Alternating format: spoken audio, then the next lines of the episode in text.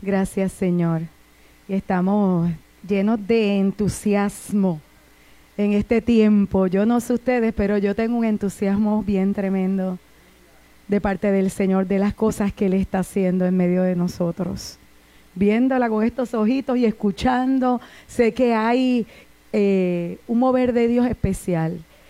Quiero en el día de hoy traer una palabra que, que va muy a tono con, con el tiempo que estamos viviendo, donde la iglesia, el cuerpo de Cristo, debe prepararse de una manera auténtica, genuina, con conocimiento de la verdad.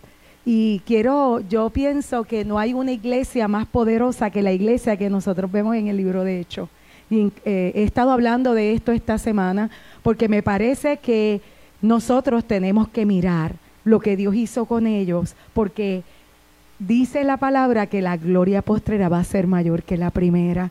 Y si Dios se movió y usó esta iglesia de una manera tan poderosa en este tiempo, mi expectativa no puede ser menor de eso. Así que vamos a orar, Padre, en esta hora te doy gracias y te pido en el nombre de Jesús que guíes, Señor, guía mis pensamientos y la palabra que salga de mi boca sea la necesaria para la edificación de tu iglesia. Me pongo en tus manos, Espíritu Santo.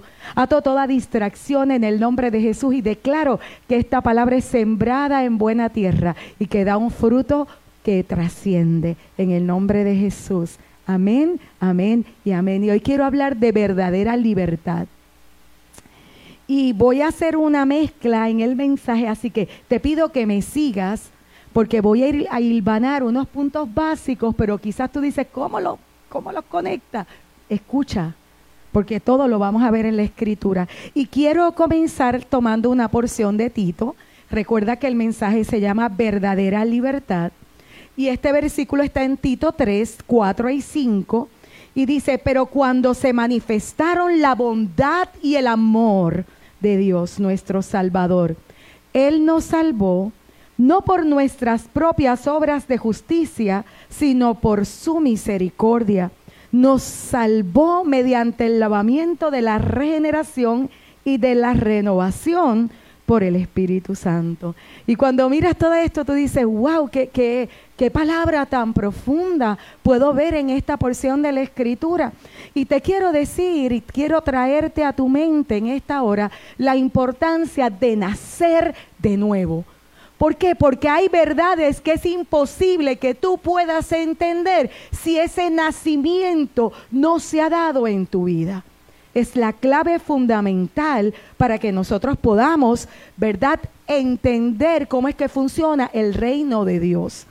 En Juan 3:3 Jesús le dijo a Nicodemo, lo confrontó, él siendo un fariseo de toda la vida, un religioso de su época, lo confrontó con la necesidad de nacer de arriba, de nacer de nuevo. Y le dijo, de veras te aseguro que quien no nazca de nuevo no puede ver el reino de Dios. Y también eh, más adelante le dice, yo te aseguro que quien no nazca del agua y del espíritu no puede entrar en el reino de Dios. Aquí hay dos palabras claves que vamos a estar mirando, que es la palabra de regeneración y la de renovación por el Espíritu Santo. Que esa es la obra de Dios en la vida de aquellos que creen en el Señor. Así que es importante que lo veamos porque de eso es lo que se trata, nacer de nuevo. Cuando la palabra habla de nacer de nuevo, está hablando de eso mismo, que eres regenerado, que hay un renuevo en tu vida, hay un renacimiento. Y, tienes que entender algo, todos nosotros tenemos, somos tripartitas, como les dije la semana pasada, ¿verdad? Y siempre estoy recordándoles, nosotros somos un espíritu, somos espíritu que tiene un alma y vive en un cuerpo. Y es importante que lo veamos porque antes de conocer a Cristo estábamos muertos espiritualmente. Nuestro espíritu no tenía vida. ¿Y por qué te traigo esto? Porque las cosas espirituales es imposible que tú las puedas entender de manera natural, porque tienen que ser entendidas por el Espíritu. El que no tiene el Espíritu Santo dentro piensa que son historias, que son utopías, que son fantasías o cuentos de hada. Es las cosas del Espíritu, tú las vas a comenzar a entender una vez tienes el Espíritu Santo que trae vida, imparte vida a nuestro espíritu. Al recibir a Cristo, nuestro espíritu está vivo y al lo que hace es que recibe el toque de la vida de Dios sobre nosotros. ¿Sabes lo que es? El gen de Dios viene sobre ti y hay una regeneración. Somos nuevas criaturas, como dice la palabra. Esto es una esto es lo que es una verdadera conversión. Esto no es la gente que hace una oracióncita breve, mira, este, ¿tú crees que eso es el? Sí, sí, yo lo creo, yo lo acepto, olvídate. Y ya, y no pasó nada más en esa vida.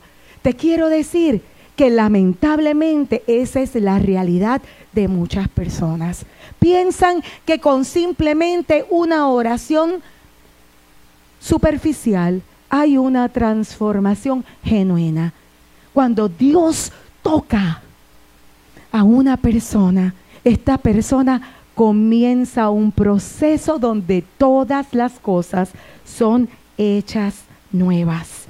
Él se mete dentro de nosotros y genera un cambio en nuestra vida. Ya no vamos a ser los mismos.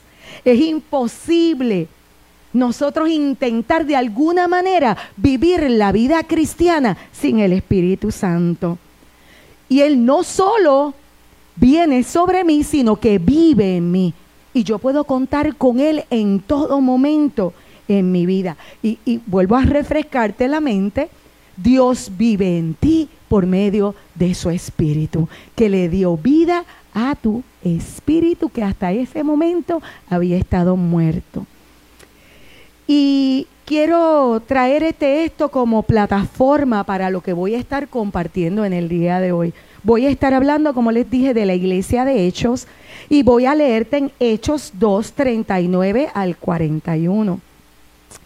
El Espíritu Santo es la promesa del Padre. ¿Para quién? Para todos los que creen.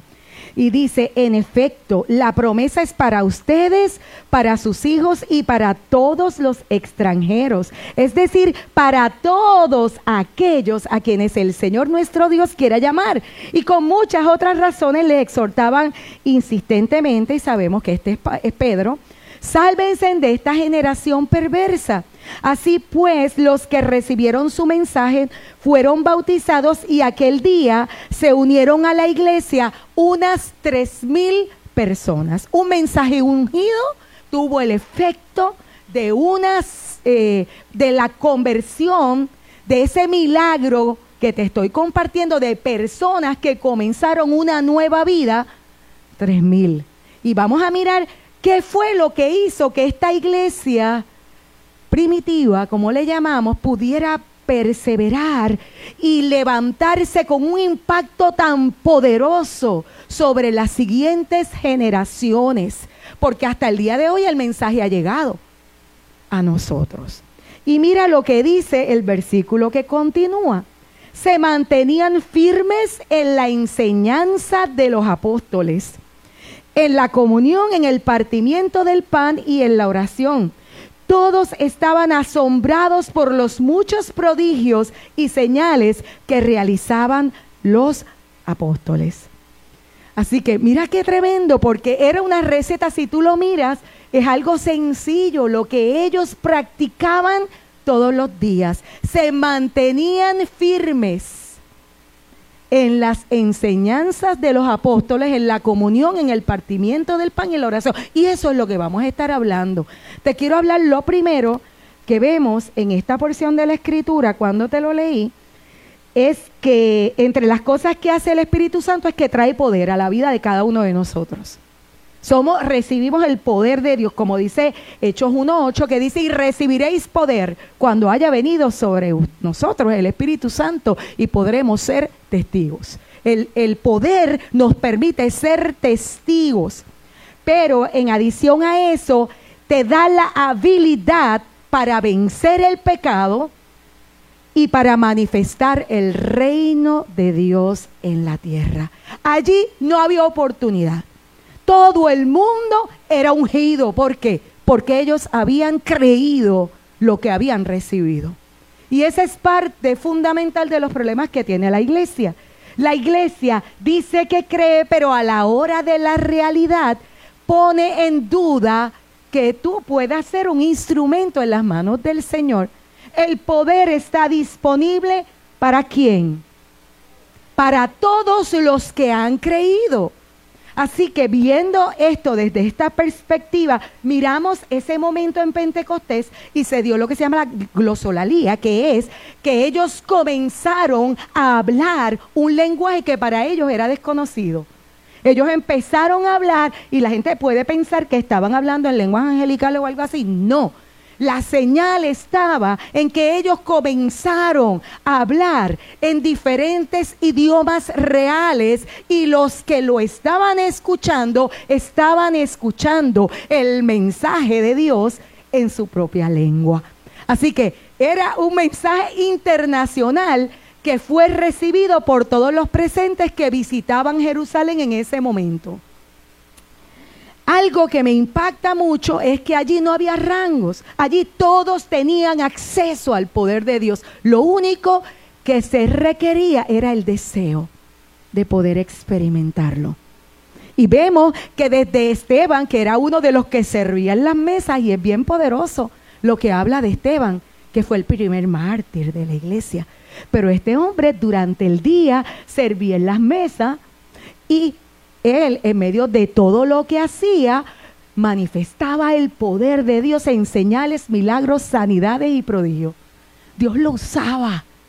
No importa, esto no está designado solamente para los pastores o líderes. Esto está diseñado para que la iglesia completa reciba el poder para establecer el reino de Dios que tenga todo lo que necesita para vencer los obstáculos, que tenga todo lo que necesita para levantarse en victoria sin importar el escenario que tenga que atravesar.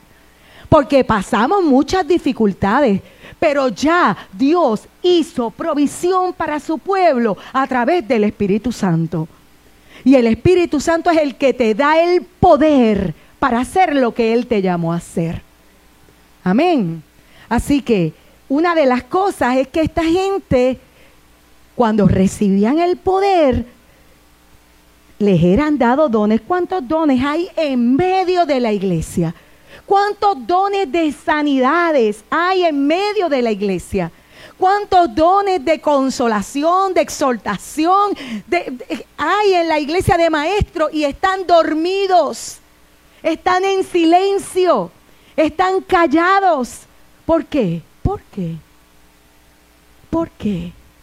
Porque nos acomodamos y entramos en una zona de confort y se nos olvida que el Espíritu Santo nos está llamando a la acción, que es el tiempo donde la iglesia tiene que entrar en la acción para hacer la diferencia en todo lugar donde estén establecidos. Nosotros somos portadores de un mensaje. Yo creo que es el tiempo en este, en este momento que nos encontramos en medio de un ayuno de 21 días, que nosotros abramos nuestro Espíritu Santo. Activa los dones que has puesto en mí. ¿Sabes los dones que te ha dado el Señor? Déjame mirar las caritas. ¿Sabes los dones que te ha dado el Señor? ¿Sabes los dones? ¿Los estás poniendo en función? ¿Estás trabajando con ellos? ¿Has recibido los regalos? Es el momento de ponerlos en acción por la fe. Lo número dos que quiero traerte en este día es que cuando habla de que ellos se mantenían firmes en la enseñanza de los apóstoles, se trata de la doctrina. Ellos se mantenían anclados, parados en la enseñanza de los apóstoles. ¿Sabes cuál es el problema? Que nosotros, yo puedo hacer un censo y empezar a preguntar uno a uno aquí y yo estoy segura que muchos no tienen conocimiento pleno de la escritura. La enseñanza de los apóstoles está en la Biblia, pero ellos se mantenían firmes. ¿Y qué hacía? La palabra de Dios, como hablábamos, tiene el soplo de Dios. No es una palabra ordinaria, es una palabra que tiene el poder para hacer la obra para la cual ha sido dada. Es la palabra que está impregnada del poder de Dios. ¿Para qué? Para transformarte, para cambiarte. La palabra de Dios es agua que lava. Cuando tú empiezas a leer la palabra y a profundizar en ella, algo comienza a pasar. En mi experiencia personal, cuando yo tuve un encuentro con la palabra de Dios, que yo empecé a leerle, yo decía, pero es que esto, todo lo que dice, va contra lo que yo he vivido. Es diferente. Es contracultura, va en contra de todo lo que tú y yo quizás hemos establecido por generaciones. Dios está buscando cambiar nuestra manera de pensar y alinearlas al reino de Dios. ¿Por qué? Porque en la palabra de Dios están los principios operacionales de Dios.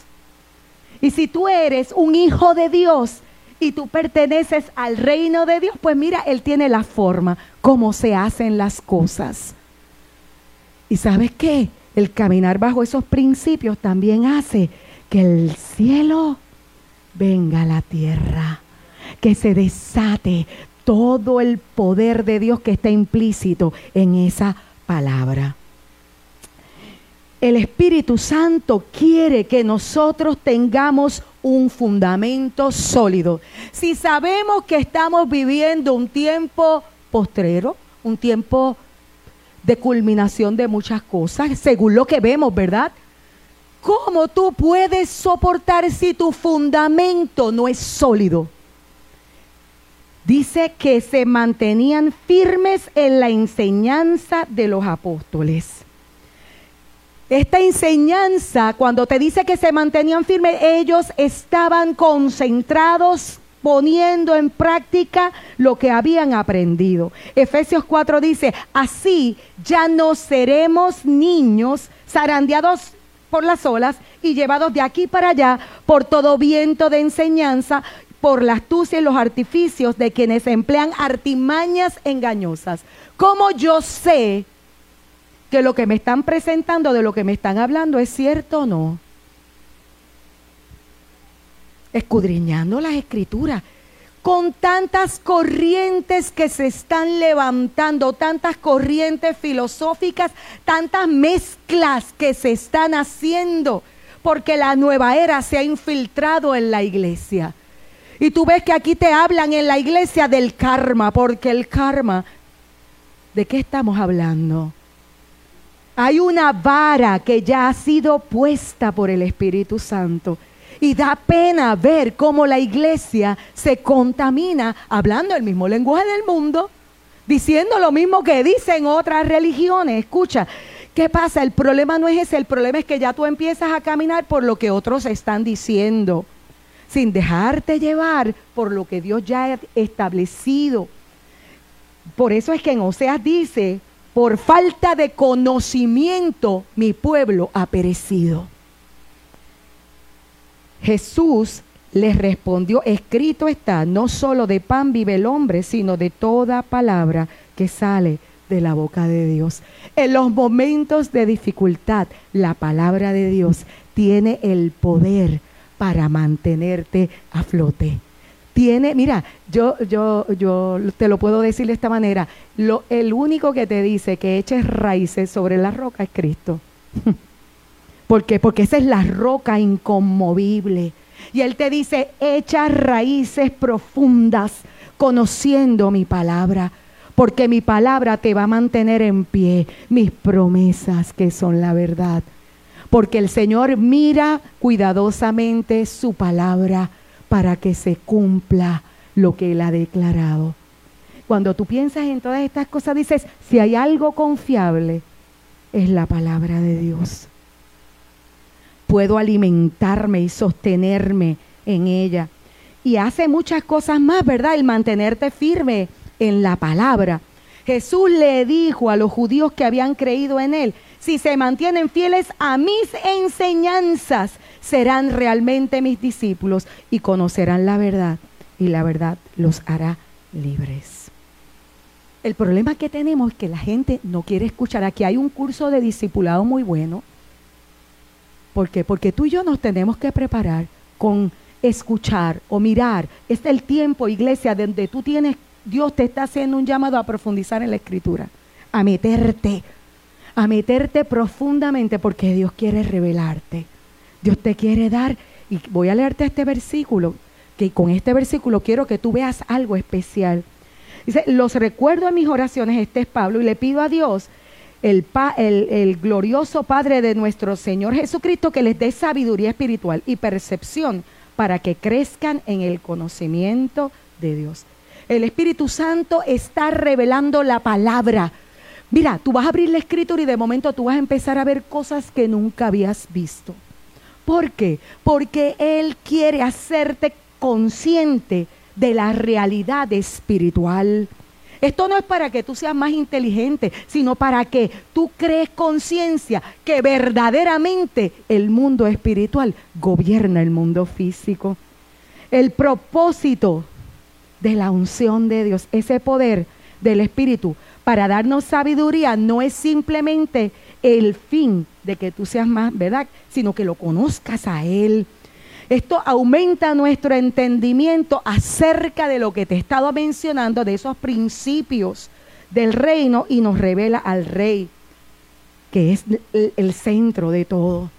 Cuando nosotros hallamos a través de la escritura la presencia de Dios, porque la palabra de Dios es espíritu y es vida, la transformación que ocurre va mucho más allá al alcance de ideas simplemente buenas, es la transformación de todo nuestro ser interior. Y entonces, como resultado, empieza a cambiar todo en nuestro exterior. Oye, Dios te cambia desde adentro hacia afuera. Esto no funciona, voy a dejar de hacer cosas pues para verme chévere o para hacerlo bonito. Esto se trata de que cuando Dios viene a nuestra vida, Él quiere cambiar tu corazón. Él quiere que tú veas todas las cosas de una manera diferente a la que las habías visto hasta este momento. Y Él usa su palabra, usa su palabra Usa su palabra. Gente, sin la palabra tú no tienes armas, tú no tienes fundamento, tú no tienes de qué agarrarte en el día de la dificultad. Cuando Jesús fue tentado en el desierto, él abrió su boca y declaró la palabra por encima de la que le estaban declarando, porque le estaban dando la palabra, pero era tergiversada. Y él cogió y enderezó la palabra y la respondió con autoridad y venció la tentación.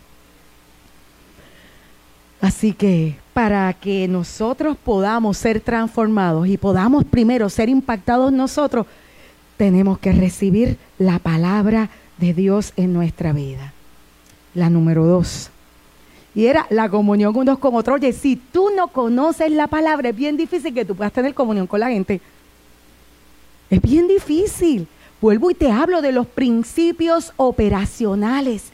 La Biblia te da un manual de instrucciones acerca de cómo deben ser las relaciones, cómo se debe tratar a la gente, cuáles deben ser tus respuestas. Si tú vives bajo esos principios, la comunión va a ser fácil. ¿Por qué? Porque te dice que no murmures, que ames a tu enemigo.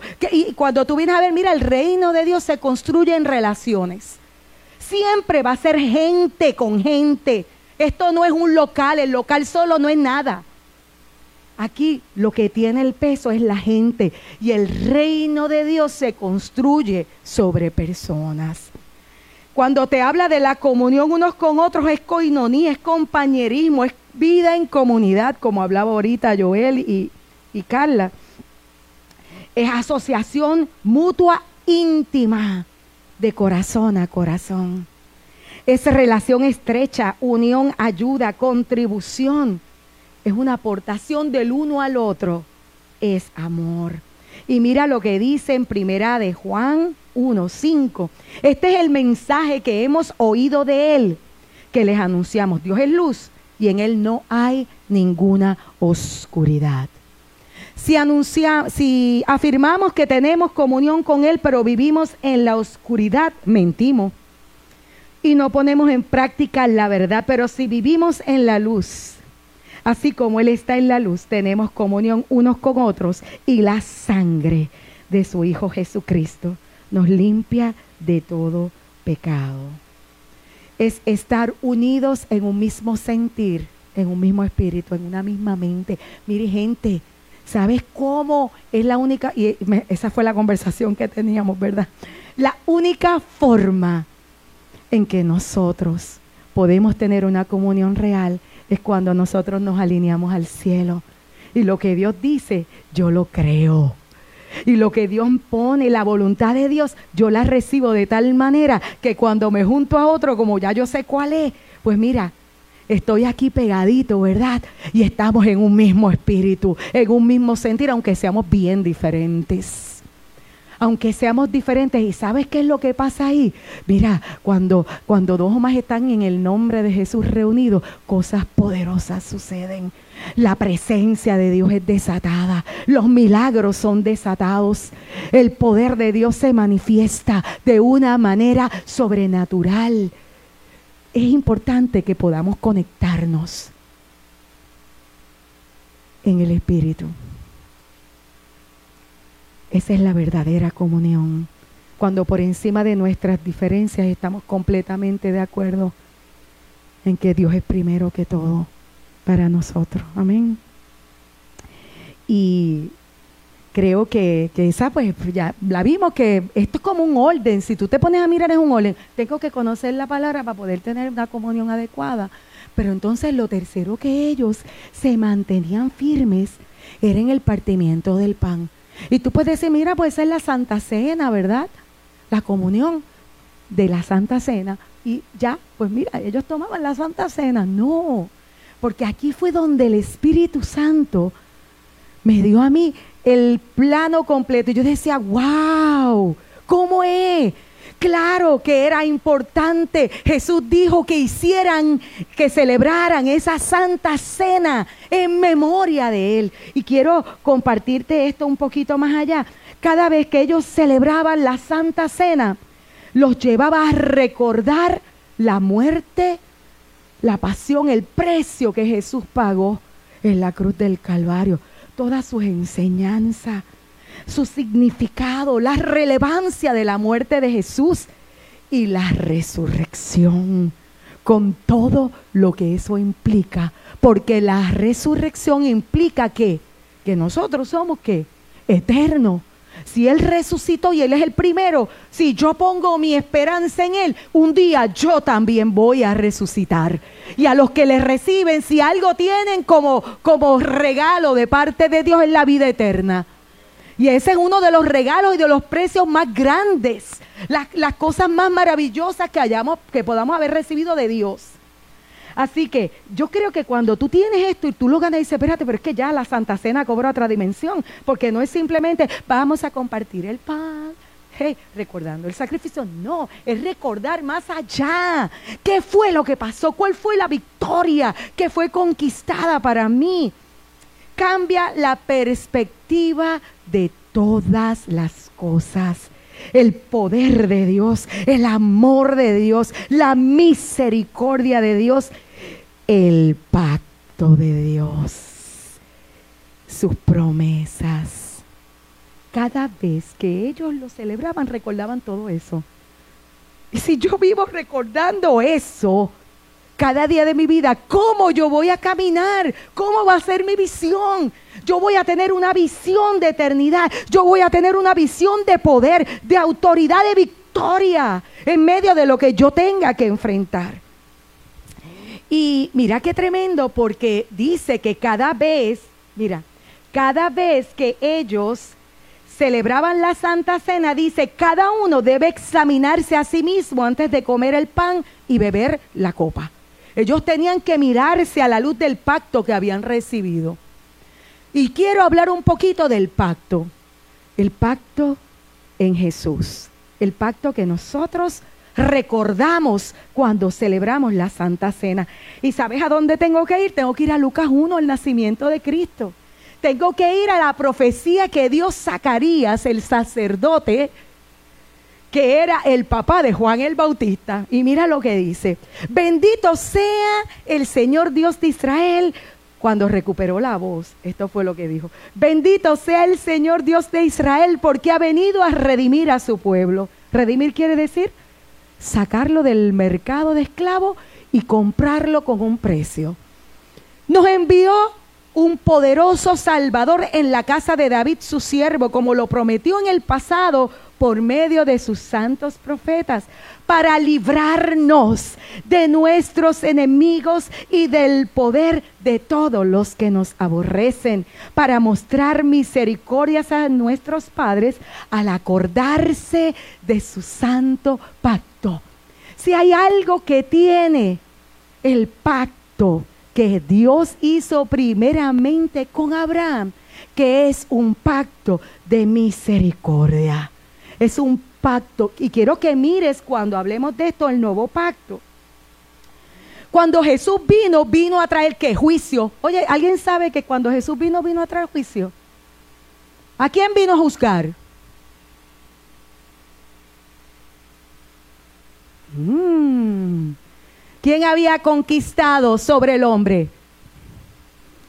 El enemigo. Esto viene, nos vamos al Edén, ¿verdad? En el Edén la serpiente tentó al hombre. ¿Y qué le pasó al hombre en Edén? Se dio ante la tentación. Lo único que no podía hacer, eso fue lo que decidió hacer. Lo único que se le había prohibido, él lo tomó como la mejor opción. Y perdió su autoridad. Y se le entregó a quién? Al enemigo. Y que vino Jesús. A juzgar al enemigo. Al que le había quitado al hombre vino a tomar autoridad. Y él dijo, el, príncipe de este mundo ah, va a ser juzgado en breve. ¿Por qué? Porque cuando él vino, vino a triunfar sobre él. Y triunfó porque, porque se mantuvo sin pecado. Mira, lo que yo te estoy compartiendo es doctrina. Es la doctrina de los apóstoles. Él vivió sin pecado. Y porque como hombre no pecó, cuando murió en la cruz, pudo decir consumado es. La deuda que tú y yo teníamos fue cancelada. Y nuestros pecados tienen el poder de ser perdonados si nosotros nos acercamos a Jesús y pedimos perdón. Pero eh, quiero que veas ¿Por qué? Porque Jesús vino para traer misericordia sobre cada uno de nosotros, salvación, liberación, sanidad. Y todo esto que te estoy compartiendo son las manifestaciones de la misericordia de Dios. Algunas veces pensamos que, nuestra sanidad o nuestra liberación, ven acá, y, y yo te hago una pregunta en el día de hoy, tengo que hacerla con mucha responsabilidad. ¿Te habrás sentido oprimido?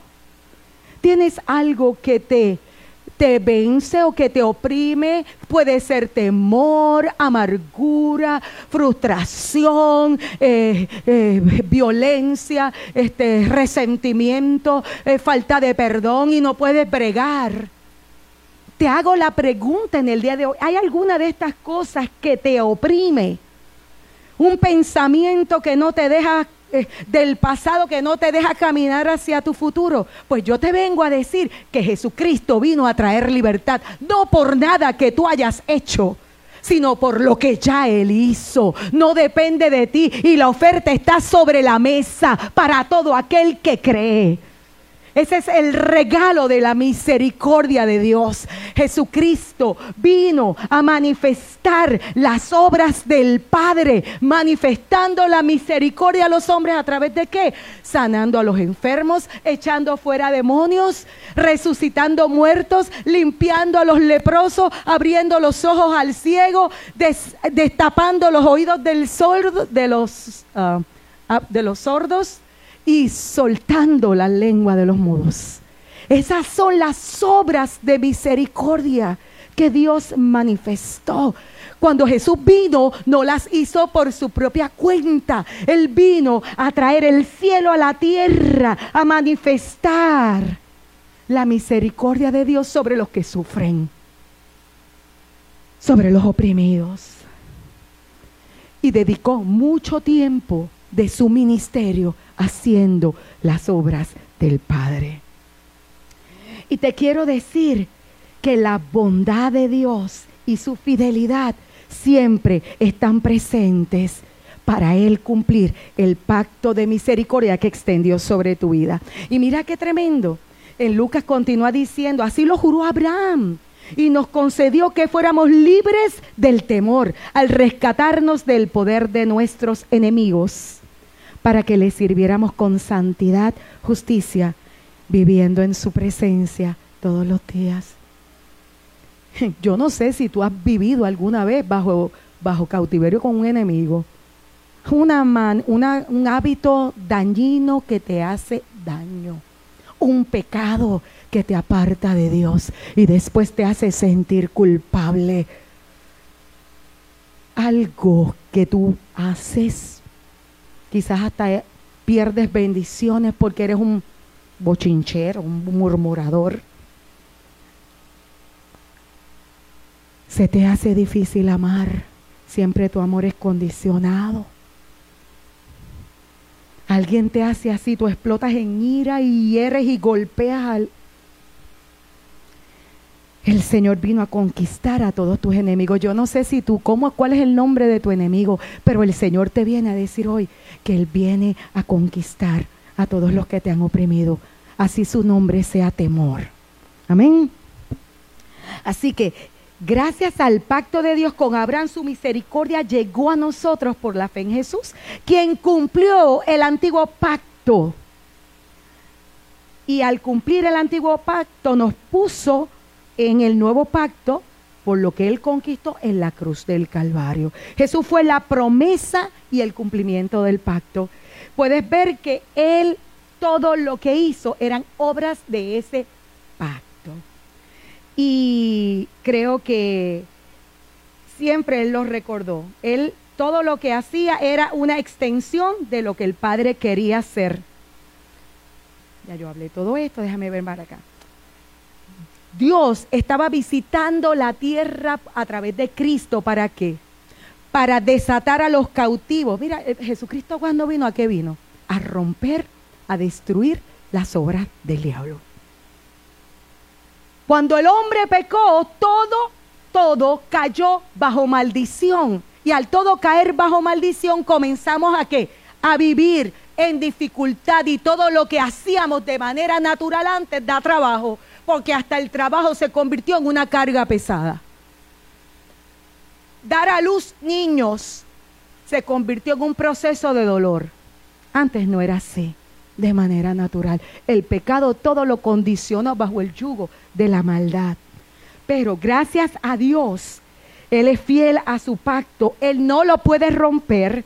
Dios no puede mentir, no puede detractarse. Eso es uno de los aspectos de su ser, porque aunque tú y yo no seamos fieles, Él va a permanecer siendo fiel para siempre.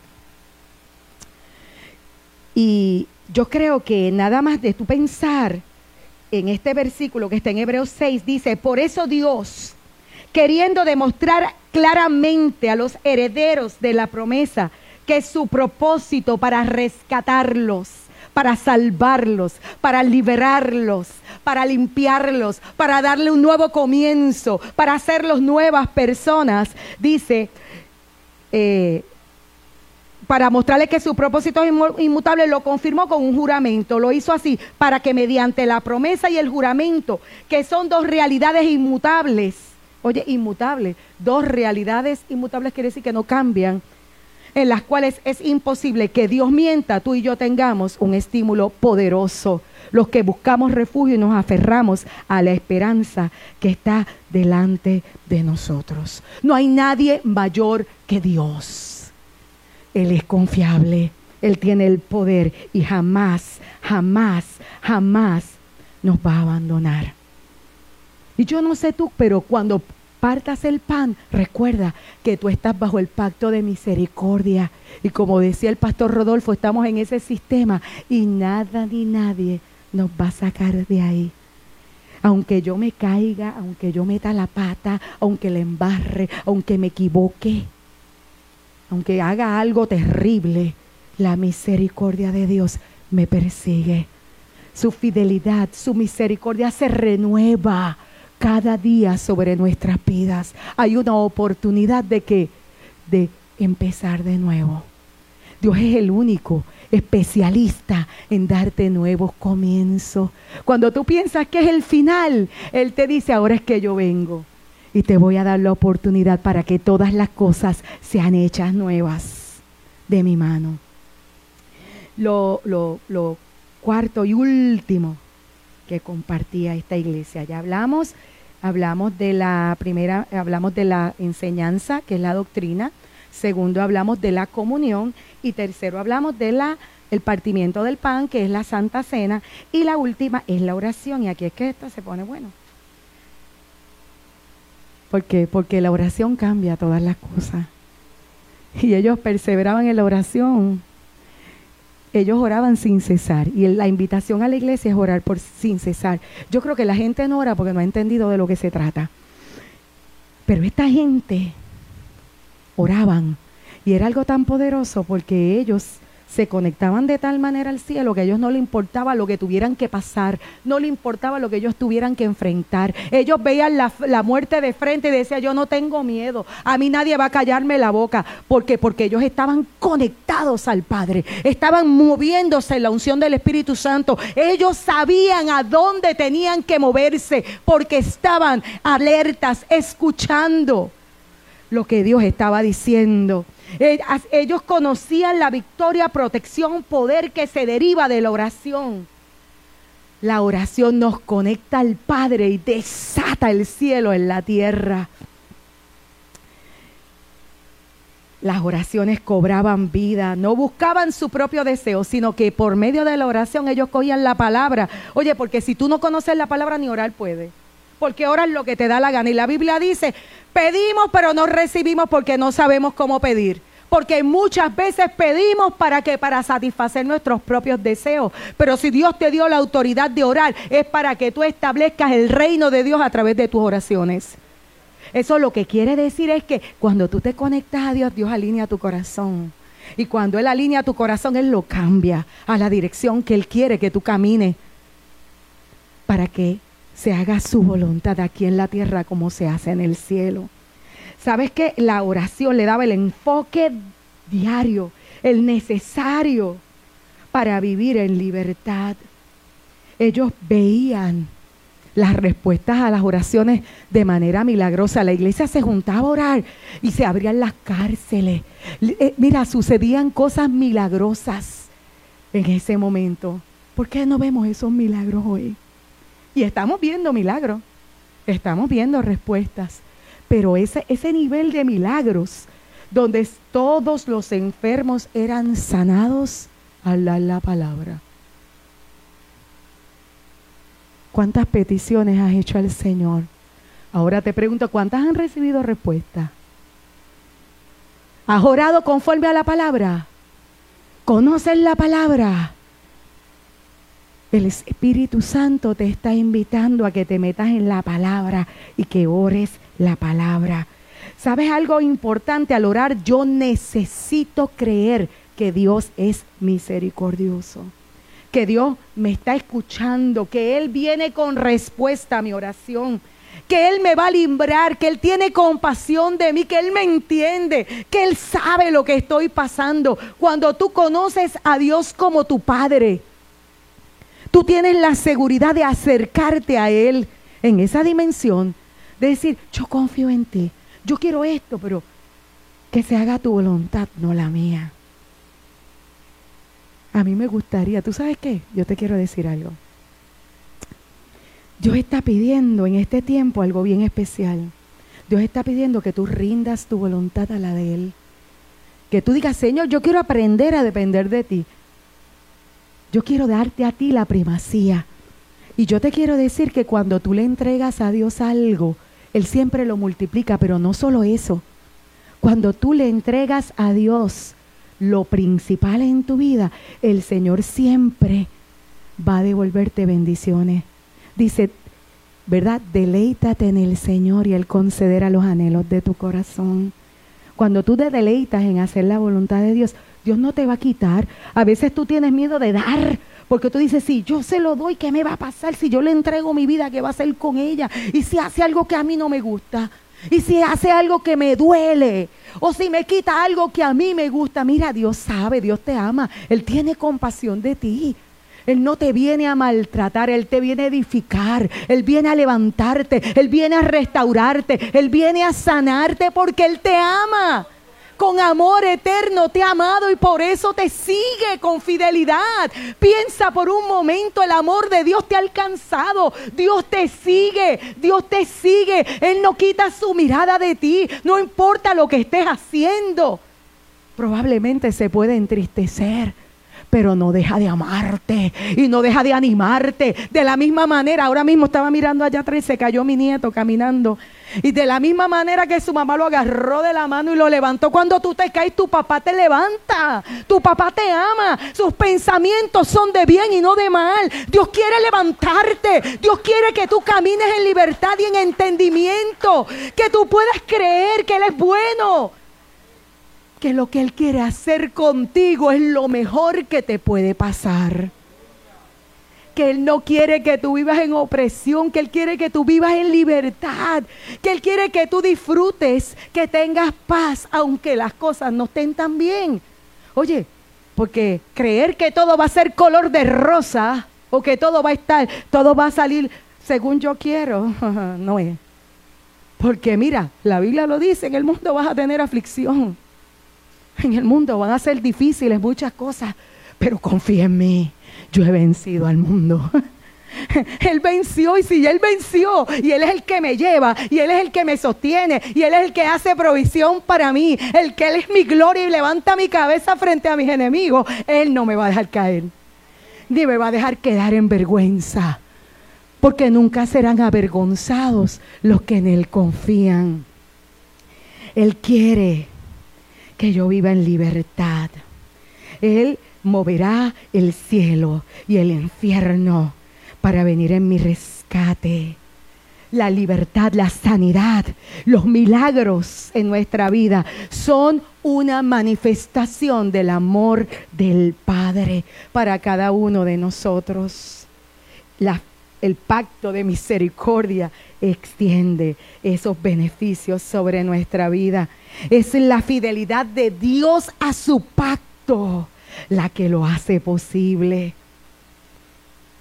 Jesús no vino a juzgarnos. Mira, quítate de la cabeza que Dios te está buscando para darte una pela, porque te portaste mal. Él viene a redimirte. Él viene a levantarte. Él viene a poner un canto de alegría en tu boca. Que en tu corazón tú puedas saber y tener la certeza de que Dios es bueno, que Dios es fiel. Y mira qué tremendo. Él quiere darnos libertad. Y quiero ir a Mateo 16 en la palabra de Pedro. Eh, está ese encuentro con, Jesús y, Pedro está hablando con él, ¿verdad? Y le dice, ¿quién dicen que soy? él dice, tú eres el Cristo, el Hijo del Dios viviente. Y bajo esa premisa de que él había reconocido quién era el Señor, le dijo, yo te digo que tú eres Pedro. Y sobre esta piedra, eso que has declarado, que yo soy el Cristo, el Hijo de Dios viviente, que no es otra cosa, el Mesías prometido yo edificaré mi iglesia. Fíjate que la iglesia es edificada sobre qué? Sobre la verdad de Cristo. No hay otra verdad que la iglesia pueda sostener. No hay otra verdad que podamos impulsar. Jesucristo es el Señor. Jesucristo es el Señor. Repítelo conmigo. Jesucristo. Esa es la verdad. Esa es la verdad que rige el fundamento sobre la cual es edificada la iglesia. Y dice, las puertas del reino de la muerte no prevalecerán contra ella. Eso lo que quiere decir es que la muerte nunca podrá callar la voz de la iglesia, porque la iglesia está edificada sobre la verdad, sobre el que venció la muerte, sobre el que triunfó, sobre el enemigo en la cruz del Calvario, sobre el que conquistó las puertas del infierno. El infierno no puede prevalecer sobre tu vida, amado amada. El diablo no puede, ¿entiende? Si no hay diablo que haya nacido que te pueda derribar en el nombre de Jesús. Porque hay una autoridad que ha sido dada sobre tu vida cuando tú recibiste a Cristo como tu Señor y Salvador. Y continúa diciendo, te daré las llaves del reino de los cielos. Uf, palabras grandes. Tengo la llave del reino de los cielos. ¿Para qué?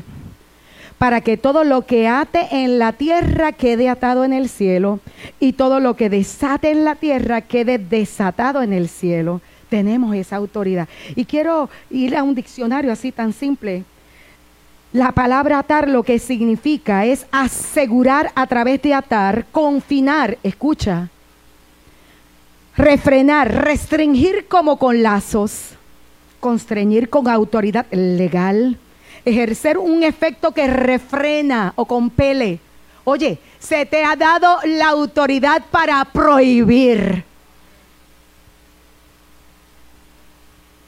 a los enemigos que se levantan contra ti a las operaciones de las tinieblas, a lo que el enemigo quiere levantar para que tú pierdas la fe, para que te rindas, para que caigas. Cada uno sabe de la pata que cojea. Pues el Señor te dio autoridad para vencer. Ahora tienes que tomar autoridad y atar eso. Mire, ate eso en, en confianza en el nombre de Cristo. Nosotros tenemos autoridad legal para atar las obras de las tinieblas. Llámese pecado. El pecado ya no se enseñorea de ti. Tú puedes ser su amo, como dijo Mara en el video. Tú puedes dominarlo en el nombre de Jesús, porque ya tú no eres esclavo del pecado. Cuando vienes a Cristo, tu libertad fue pagada. Ya tú no tienes que vivir gobernado ni esclavo del pecado todo pensamiento de muerte, de perversión, padecimientos, debilidades que no tengo fuerza. Mire, en el nombre de Jesús recibe fuerzas. Oye, tú te ministras tú mismo. Cuando estás cansado, cuando no quieres hacer algo. y ahí te voy a llevar. ¿Por qué? Porque es importante que nosotros aprendamos que nosotros tenemos el Espíritu Santo y no dependemos de gente. Si yo no tengo a nadie al lado y me siento, y estoy desanimada, me queda ahí el desánimo, me arropa y me arropo con... Mire, en el nombre de Jesús cobra ánimo, me pongo la mano yo misma y oro por mí. ¿Oíste? Te estoy, ¿Sabes para qué te hablo? ¿Para qué te estoy diciendo esto? Para que cobres ánimo en el nombre de Jesús. Vamos a mirar, mira esto. Seguimos. Se ata con la autoridad. Nosotros tenemos la autoridad legal para detener estas cosas en nuestra vida. Entre ellas está el orgullo, rebelión, temor, tormento, confusión, pobreza, escasez, contienda, hechicería, brujerías. Oye, no hay trabajo de brujería que pueda ir por encima del nombre de Cristo, porque ante el nombre de Jesús se doblega toda potestad del infierno cae, tiene que rendirse, tiene que doblarse. Así que no le cojas miedo al que te diga que te haga un brujo. Pues mira, échaselo, se lo a echar a ti mismo porque a mí no me toca. Ahora te quiero decir algo que es importante que entiendas. Tienes que caminar derecho. Tú quieres tener la autoridad y ejercerla. Tienes que caminar derecho. Porque si no caminas derecho, vas a estar hablando, pero hay argumentos espirituales contra tu vida. Es el tiempo de creerle a Dios. Es el tiempo de obedecer lo que Dios nos pide. Y mira, Dios está hablando. Dios está hablando a través de su palabra. No me digas que no escuchas a Dios. No me digas que tiene que venir alguien a decirte. Porque ya Dios habló en su palabra. Esa comezón de oír que yo tengo, deja ver si alguien me dice lo que hago. A ver, y voy, mira, para que ores por mí, a ver qué me dice. Que tengo que tomar una decisión. Decide por mí. ¿Cómo que decida por ti? Asume responsabilidad. Tu decisión es tu responsabilidad. Más vale que el que te asesore en tu decisión sea el que más sabe, ¿sabe? Que es el que está arriba. Pues después no le vengas a echar la culpa al otro. Amén. En el nombre de Jesús. Desatar significa, ya dijimos lo que es atar, Desatar es soltar, liberarse de restricciones, separar, desunir, desenganchar, librar, ser puesto en libertad, escapar, desvincular, quitar los grilletes, liberar, desbloquear, abrir el cerrojo, libertar, desconectar, perdonar. Tú desatas a alguien perdonando. El perdón es la llave, ¿verdad? Nosotros tenemos que aprender a desatarnos cada día de nuestras vidas a nosotros mismos y ministrar contra esas influencias, ¿verdad? Destructivas. Proverbios 6.5 tiene algo bien especial. Mira cómo dice, para el sabio y entendido, escápate como gacela de la mano del cazador y como ave de la mano del que arma lazos. Y mira lo que dice Isaías 52.2. Sacúdete el polvo, Jerusalén, levántate, vuelve al trono, libérate de las cadenas de tu cuello, cautiva hija de Sión.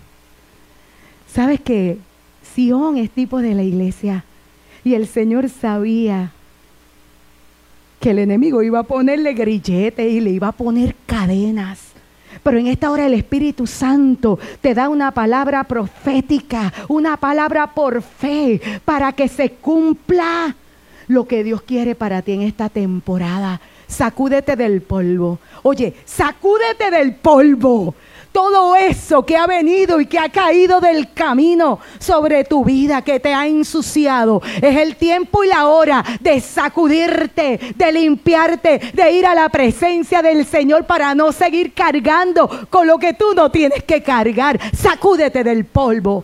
Levántate, levántate, toma tu lugar, toma tu posición, créele a Dios, declara su palabra. Oh, levántate en el nombre de Jesús. Ya basta de estar quieto, ya basta de estar sentado, ya basta de estar descansando, ya basta de estar mirando lo que Dios hace, ya basta de ser espectador. Entra en acción en el nombre de Cristo levántate, libérate. Oye, alguien tiene que comenzar a hacerlo. Libérate, quítate las cadenas, libérate de las cadenas de tu cuello. Eso que había sido una carga pesada, que no te dejaba avanzar, que te ha mantenido acorralado, que te ha mantenido encerrado por mucho tiempo.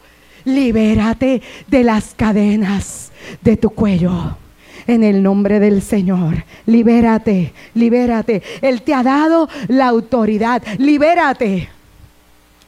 Rompe en pedazos, aplasta, desmenuza, añico eso que te ha estado fastidiando eso que te ha estado oprimiendo, eso que te ha estado aplastando. ¿Y cuántos saben que hay veces que tú tienes que caminar y dices, ay, cómo pesa? Y es que llevo esta carga detrás de mí, cómo pesa, qué difícil. Oye, pero qué trabajo me da levantarme, qué trabajo me da hacer esto que es tan sencillo. En el día de hoy, en el nombre de Jesús, sacúdete del polvo del camino. Límpiate del sucio atesora el pacto de misericordia bajo el cual estás puesto. Créele al Señor. Créele al Señor, cree su promesa. Levántate, levántate, levántate, levántate. Dile al que está a tu lado, levántate. Levántate, suelta las cadenas, suelta las cadenas. Oye, ya te di la clave, ya te di el cue Tienes la autoridad para atar. Tienes la autoridad para desatar. Ata todo lo que te ha oprimido, todo lo que ha sido tropiezo, para que no tropieces más. Oye, pero es imposible que tú ates algo que a ti te gusta. Y es que me gusta ver en internet pornografía, pero yo ato el espíritu de pornografía. Pero es que esto es radical. Es radical en el nombre de Cristo. Si lo ato, voy contra Él y no quiero que gobierne mi vida. Yo me quito la cadena y voy a caminar en el nombre de Jesús. Voy a caminar en el nombre de Jesús. en el nombre de Jesús, todo lo que ates en la tierra quedará, atado en el cielo. Todo. Oye, oye, esa pequeña palabrita, esa pequeña palabrita, nos miramos en lo de atar y desatar y se nos olvida el todo lo que ates, todo, todo. Todo es, todo es todo. Amén. Hoy hay buenas noticias para ti. Una vez que identificas al enemigo, puedes proceder a soltar sus garras. Ahora aquí la hora es de identificar a nuestros enemigos. ¿Cuál es tu enemigo hoy? Pereza, ignorancia, falta de conocimiento. Yo hice una listita aquí. Ira. Oye, la ira es terrible, ¿sabes? La ira es terrible. La ira te ciega. La ira te hace explotar y perder el control. Átala en el nombre de Jesús. El temor. El temor te paraliza. El temor te impide disfrutar lo que Dios tiene para ti. El temor te detiene, te roba las bendiciones, te encarcela. Y lo hemos visto con lo del COVID, ¿verdad? La violencia, la fornicación, pornografía, luchas para con tomar eso que no te pertenece, que no le quieres llamar robar, pero mira, es que es, que es que tiene de más y yo me lo merezco porque es que yo he servido. Si tomas lo que no te pertenece, estás robando. La murmuración, el sarcasmo, la amargura, la queja, la falta de perdón. Oye, esa listita, tenemos las listitas. la falta de perdón, ¿verdad? Y, cuando vienes a ver te pones, como decía Willy, histórico, con la lista. Y es que en el 1977 me hicieron esto y en el 1982 me pasó aquello otro. Suelta la lista, sacúdete del polvo en el nombre de Cristo. Odio ese deseo de controlarlo todo. Mira, suelta el deseo de controlarlo todo. Tú no eres Dios. Hoy lo soltamos en el nombre de Jesús. Y mira que muchas veces hemos pensado que nos toca que otro venga y lo haga por mí. Pero yo vengo a decirte, mira lo que dice aquí en la Biblia, en Lucas. ¿Por qué te fijas en la astilla? Porque somos expertos mirando el de lado y decir, mira, mira, mira cómo este, eh, este es un sinvergüenza, mira lo que está haciendo. Somos expertos juzgando. ¿Por qué te fijas en la astilla que tiene tu hermano en el ojo y no le das importancia a la viga que tienes en el tuyo? ¿Cómo puedes decirle a tu hermano, déjame sacarte la astilla del ojo? Cuando tú mismo no te das cuenta de la viga que está en el tuyo. Hipócrita, saca primero la viga de tu propio ojo y entonces verás con claridad para sacar la astilla de tu hermano. Tú no puedes ayudar a otros si, si tú no eres libre.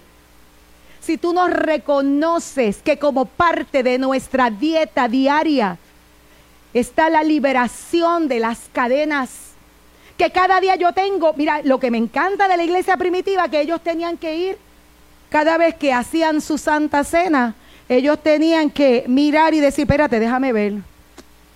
Ahí estoy, tengo un sarcasmo que me sale del alma y hago bullying y te tengo un coraje a aquel otro.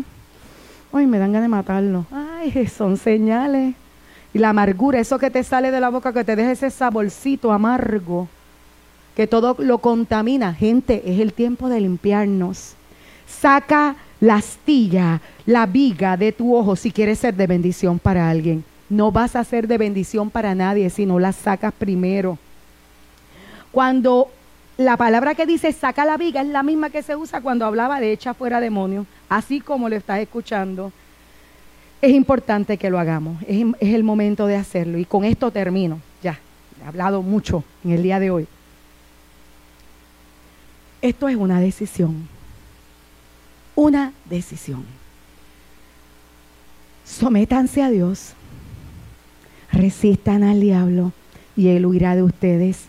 Acérquense a Dios y Él se acercará a ustedes. Pecadores, limpiense las manos. Y ustedes los inconstantes, purifiquen su corazón. Si has estado divagando entre dos pensamientos, purifica tu corazón preséntaselo a Dios. Él te va a ayudar. Y mira lo que dice, reconoce tu miseria, si has sido inconstante y llora y lamentate. Deja de estar echándotelas y guardando apariencias, que tu risa se convierte en llanto y tu alegría en tristeza. Humíllate delante del Señor y Él te exaltará. La clave, resiste. Sométete a Dios y resiste. Sométete a Dios y resiste. Sométete a Dios y resiste. Sométete. Someterte es ponerte debajo, obedecer, estar bajo la autoridad, ponerte bajo el control de Dios. Tú manda y yo obedezco. Lo que tú digas, lo que tú digas. Y resistir es rebelarte contra eso que viene. Si el enemigo viene, tírate por el barranco. Tú le dices, mm, mm, no. Mira qué lindo. Sé infiel. Sal con ella, ¿qué importa? Tú estás casado. Ay, ¿qué, ¿qué importa? Que se acuesten, eso no importa. Sí, pues, eso lo hace todo el mundo. Resiste. La raíz es estar en pie, establecerse.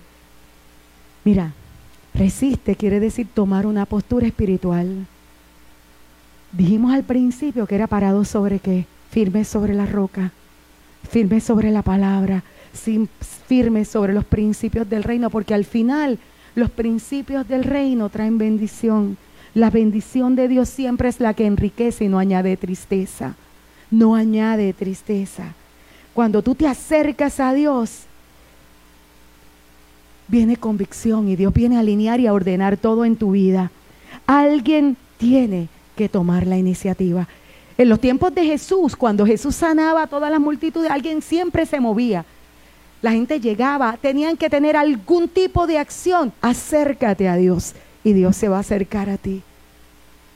Acércate. la liberación es el pan de los hijos de Dios.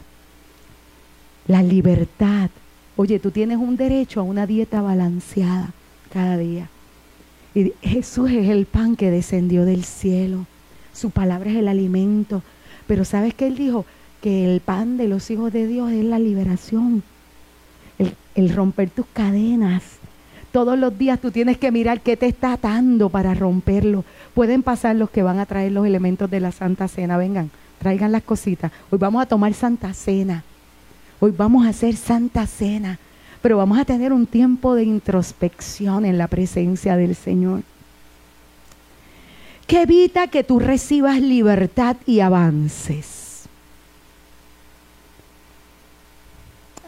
y vuelvo y te digo, aquí hay que limpiar, sacúdete el polvo del camino, quítate el sucio. No hay sustituto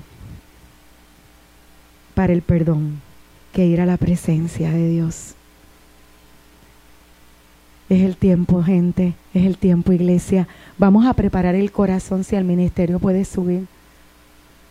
Y me acompaña con música suavecita. Vamos a, a preparar este lugar.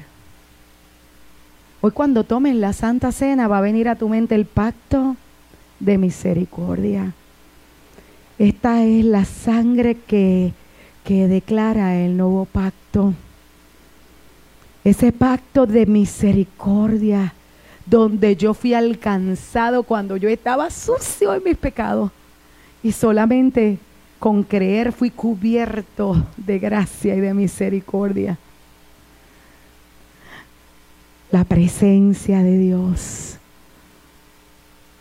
el poder de Dios me alcanzó. Lo que yo no podía hacer, ahora lo puedo hacer. ¿Tú lo estás viviendo? ¿Lo has vivido? Ponte ahí de pie. Ponte de pie en la presencia del Señor. Ahí donde estás, cierra tus ojitos. Te hago la invitación de que cierres tus ojos para que no estés mirando a la gente. No mires a los demás. Mírate hacia adentro. Saca la viga de ti para que puedas ver con claridad.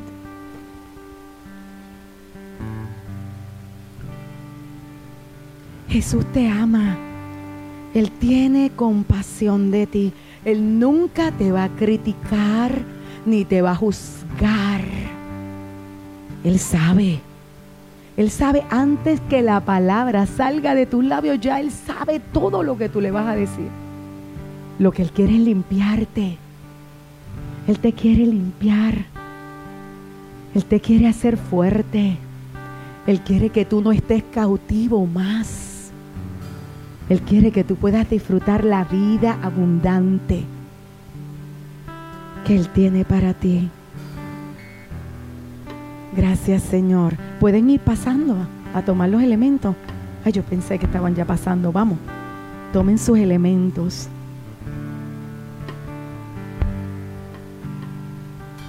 hacemos la Santa Cena diferente. Para los que están aquí que son, que son católicos, la hacemos diferente. Nosotros vamos al Señor a, presentar nuestro corazón y tomamos estos elementos con respeto, entendiendo que el Señor nos mandó a hacer esto en memoria de Él. Gracias Padre por tu verdad que nos hace libres.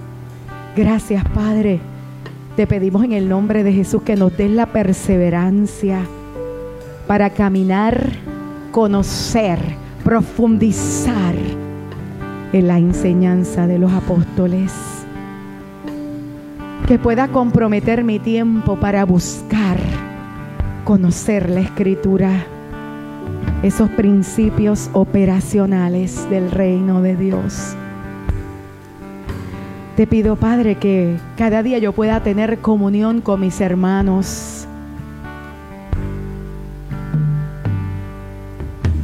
Que mi vida de oración sea renovada, que yo pueda entender.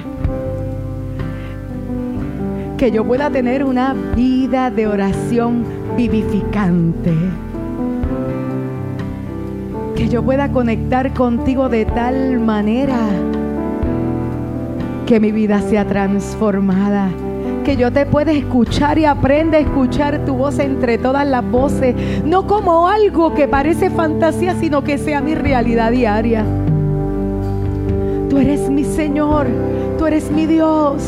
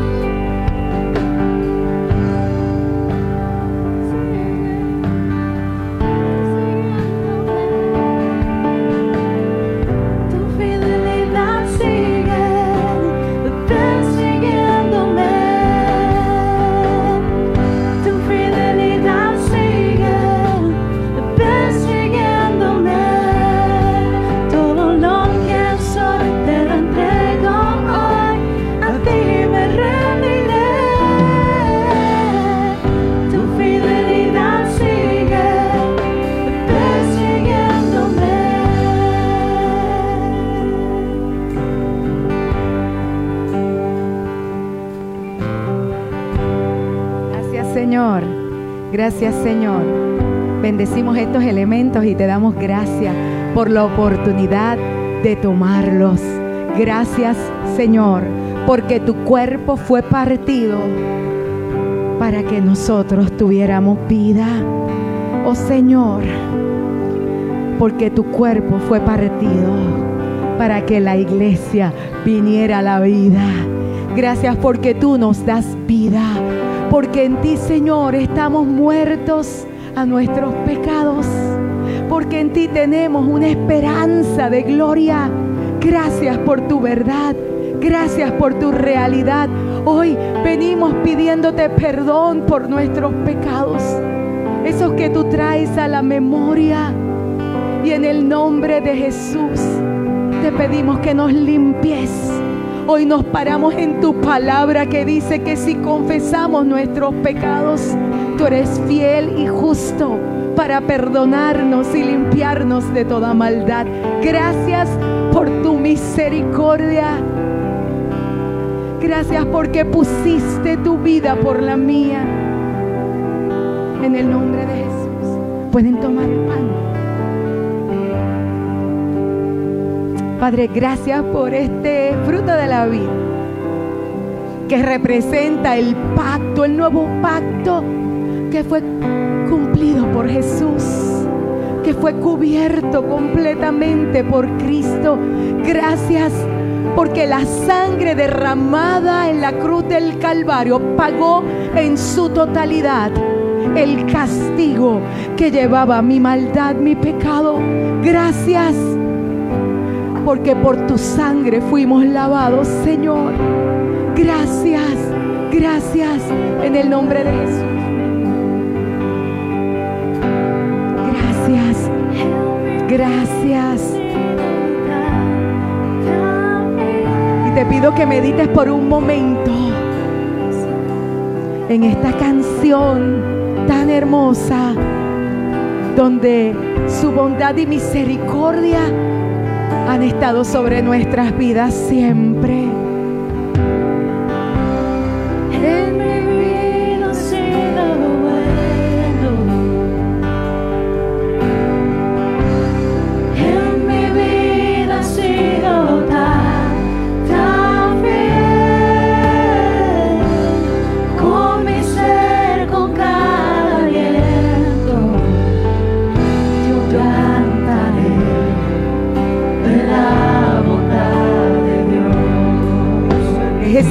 Realidad.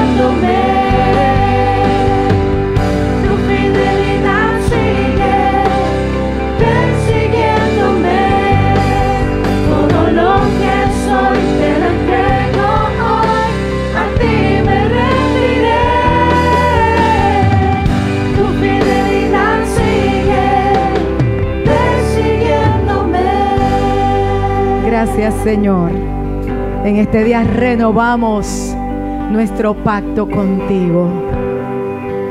Gracias, Señor. Y si en el día de hoy tú no le has entregado tu vida al Señor, hoy es un día importante para dar ese paso de fe, ese paso de ponerte bajo el pacto de misericordia, donde puedes entregarle tu vida al Señor para decirle a partir de este día, yo te creo a ti. Yo te voy a mirar a ti. Yo voy a confiar en ti. En el nombre de Jesús, iglesia. Y quiero dejarte en este día con esta meditación.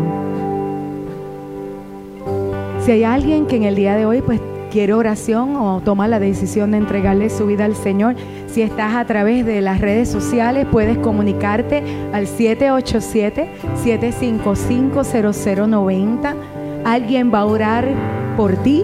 Queremos acompañarte en este proceso donde comienzas una nueva vida de la mano del Señor y de una iglesia que te va a apoyar y te va a ayudar a dar esos pasos de fe para que puedas conocer la verdad y la verdad te haga libre. Y a la iglesia en pleno, hoy quiero, quiero dejarlos con esta reflexión. ¿Cuánto valoras la presencia de Dios?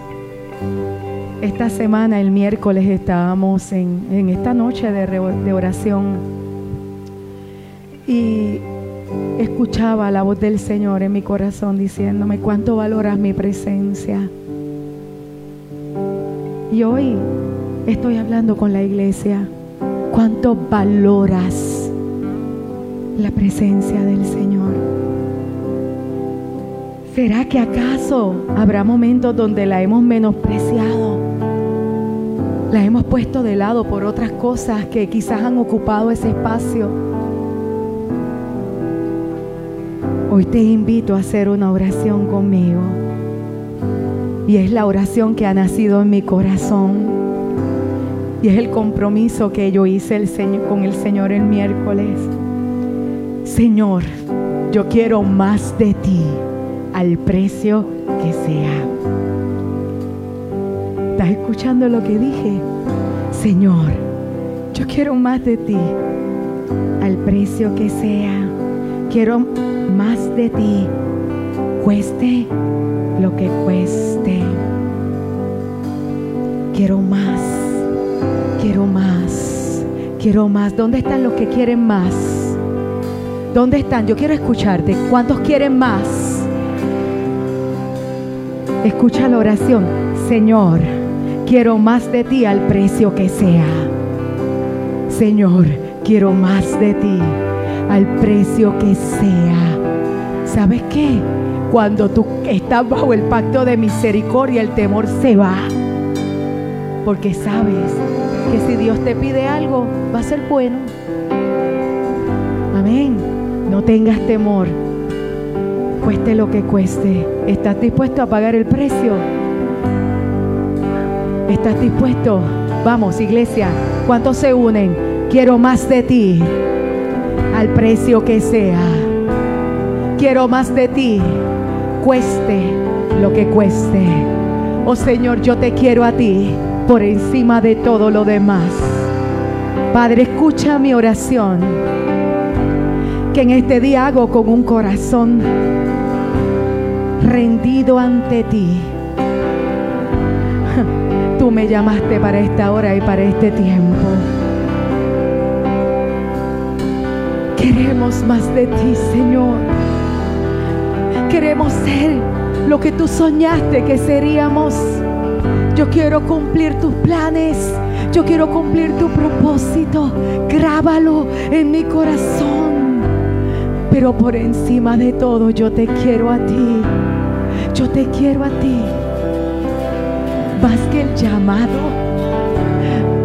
Más que lo que haga. Yo te quiero a ti, Señor. Amén.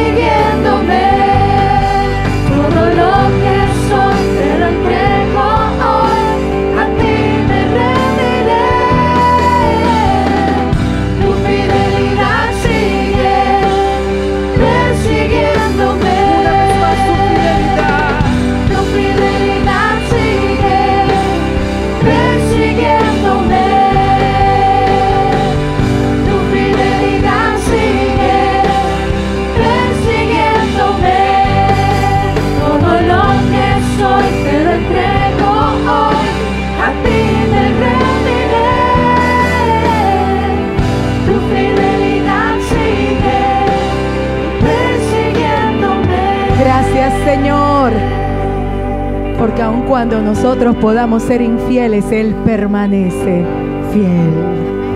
Gracias Señor. Dale un aplauso al Señor. Aleluya. Yo sé que tienen hambre. Yo sé que tienen hambre. Pero el Señor ha puesto en mi corazón algo especial a través de esta palabra. Yo no sé si ustedes lo percibieron en el Espíritu. Yo quiero que te invito a que levantes tus manos. Hoy el Señor va a depositar algo nuevo. Cuando la pastora dijo que había visto a su nieto cayéndose en el piso, y aquí ese mismo el Señor lo estaba levantando, el Espíritu me dijo, dile a mi iglesia que así mismo la estoy levantando hoy, que estoy limpiando sus heridas. El Señor te está dando besitos como le damos a nuestros hijos. Cuando decía, ay papi, me di, y tú le das un besito y se le va el dolor, recibe el beso del Espíritu en esta mañana. Recibe la restauración en esta mañana. Y te digo, hombre y mujer, joven de Dios, levántate, resplandece, levántate y resplandece. Oh, recíbelo. Él ha sido bueno, siempre lo será. Aún en los momentos más difíciles, vamos, dile alma mía, recuerda aquel momento donde hubo soledad, recuerda aquel momento donde hubo desespero y vino Jehová de los ejércitos a mi socorro. Dile, dile Señor, yo recuerdo que has sido fiel en medio de la enfermedad, Dios. Vino Jehová Rafa y sanó mi vida, aleluya. Él es tu libertador, Él es tu sanador, aleluya.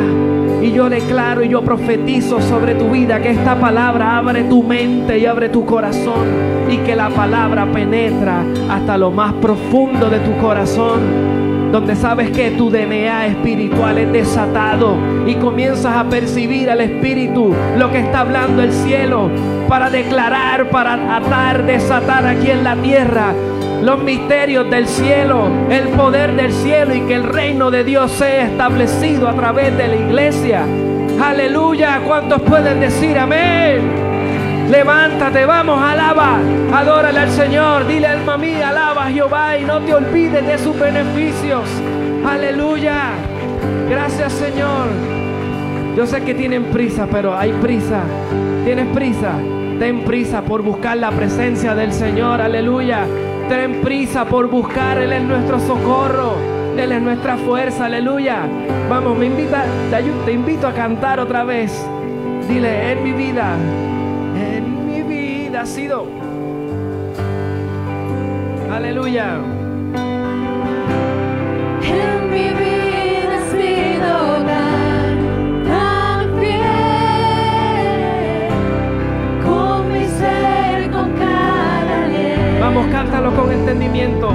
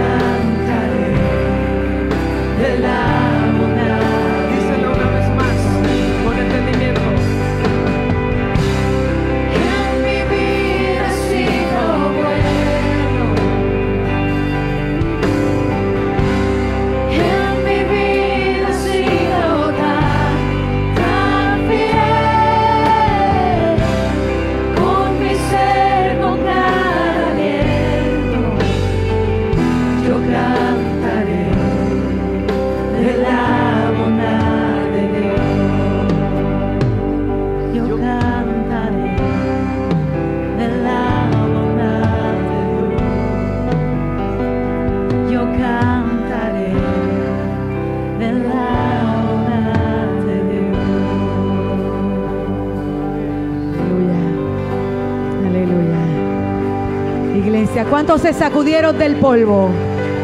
¿Cuántos quitaron el yugo?